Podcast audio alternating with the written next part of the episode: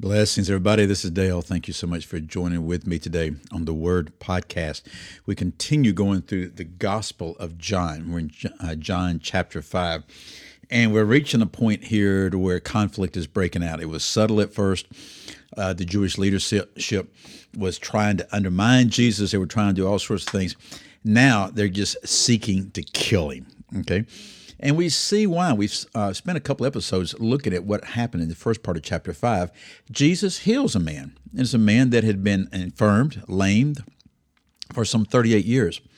And the Lord spoke healing over him, and he told him, you know, arise, take up your pallet, and walk. And he did. Well, the Jewish leadership saw him doing that, and it was on the Sabbath when this occurred. So they're persecuting this man. They wanted to know who it was that told him to do that. Well, he didn't know who it was. Later, Jesus finds him. The man realizes, oh, it's this guy named Jesus. So he goes back and tells the leadership, hey, it's that dude over there named Jesus. And I don't think he was doing that out of any malicious intent. He was just, you know, answering a question they'd ask. And so the Jews then began to persecute Jesus even more because he was doing these things on the Sabbath. Now, it's really important to understand that Jesus did not break the Sabbath. Okay, he did not break the Sabbath.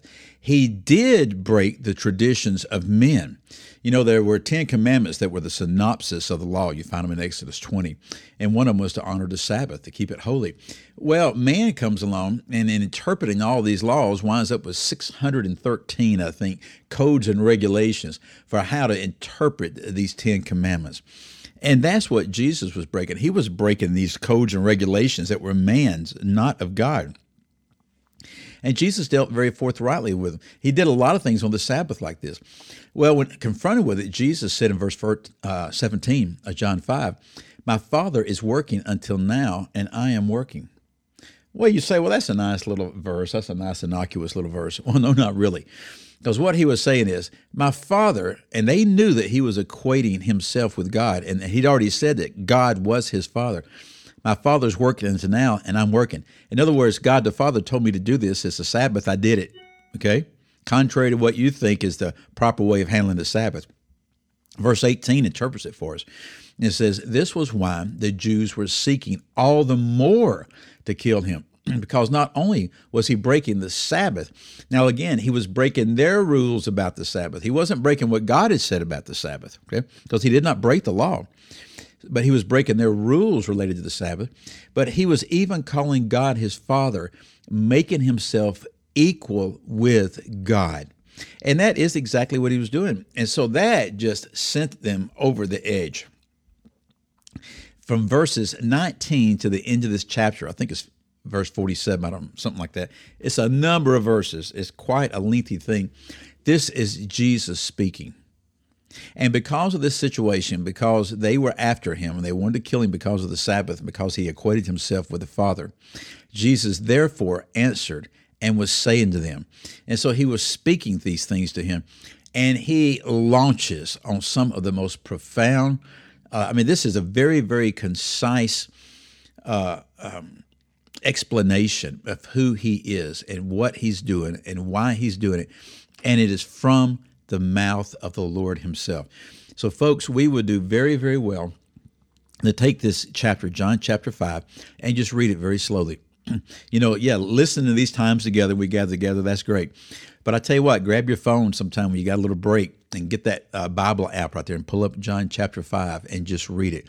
So I'm beginning with verse nineteen here, and this is Jesus speaking. And he says, truly, truly, I say to you, the Son can do nothing of his own accord, but only what he sees the Father doing. For whatever the Father does, that the Son does likewise. So Jesus is telling them how this is functioning, how this is working, how this is going down, how these miracles were occurring, why it was that he was healing on the Sabbath, not to be disruptive, not to do anything like that, but simply because the Father told him to do it. That's the reason he was doing it. He says, I only do what I see the Father doing. And it shows you that Father and Son were in constant communion. It is very much, folks, a vivid picture of how we as believers are to be living our life. Okay. And you say, well, wait, I'm not Jesus. I'm not the Son of God. Well, this is true. None of us are the Son of God, though we are sons of God. But we're not in that way. I understand that. But I tell you what, the Lord knows that. And that's the reason Jesus said, hey, I must I must get out of here. I got to go to heaven because I'm going to send another one. The Father's going to grant one unto me, one of the same kind, of a like kind. He's going to grant unto me, and I will send him to you, the Holy Spirit. And the Holy Spirit dwells within every true believer. Now, he doesn't dwell within the false believers. He doesn't dwell within the religionists. And that's the reason sometimes you'll see folks that are, you know, wonderful people, excuse me, they're religious, they're very active in their churches, and they're nice, and they're good, and, and they look wonderful, and they behave most of the time. But then you will see something happen. As the world says, the world even says, something came over them. Yeah, what was that something? Well, that something was the flesh. That something was who they really are, that they were not manifesting the Holy Spirit. Now, I'm not saying those that are empowered by the Holy Spirit and dwelt by the Holy Spirit do not get angry. We we do. Scripture tells us, be angry and yet do not sin. But I'm not saying also there's not times when we don't lose control and we grant the power of the flesh and quench the Spirit. We do that. That's sin. That's when we repent and we confess. And then we press on, right? What we see here is that Jesus says, I only do what the Father does. We should do the same thing. We are empowered to live in like manner, to only say the things that the Father wants us to say, to only do the things that Father wants us to do. Let's look at verse twenty. For the Father loves the Son and shows him all that he himself is doing, and greater works than these he will show him, so that you may marvel. And greater works than what? Well, and just the, the Gospel of John here. Now, we've already seen the water changed into wine kind of thing. We see uh, the royal official whose son had been healed, though the public may not have known about that. We see right here uh, the man who'd been lame and infirmed for thirty-eight years, and he's healed now. This is a very public thing, okay? Because this dude is now in the temple area and is walking around, which is really amazing because someone who was lame and who, uh, whose body had a problem was not allowed to come into temple worship. He would have been outside somewhere. Okay. Now, we, we saw him in the pool, right? Uh, the, the porticos.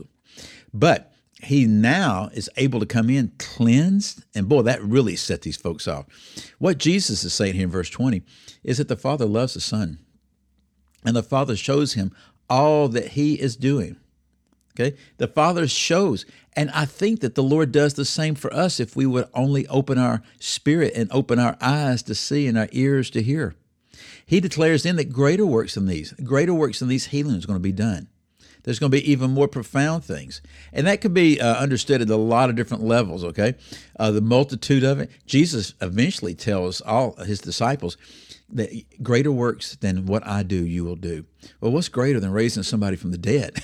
Well, you have that great work, but then you have the, just the numerical number of works that would be done by the extended body of Christ throughout all the ages so far. So anyway, what Jesus is saying here, and how he starts this off, is that the Son of Man can do nothing of his own accord. He said, I'm not doing this by my own initiation. I'm doing what the Father is doing. And whatever the Father does, that's what I'm doing. The Father loves the Son, and he shows himself to me, and whatever he does, I'm going to do. But guess what, guys? There's even greater works to come. We are part of those greater works. Again, I'm Dale. Thank you so much for being with me. Hey, uh, pass the news about these times together, okay? Encourage folks to join us, and I'll see you again next time. Goodbye.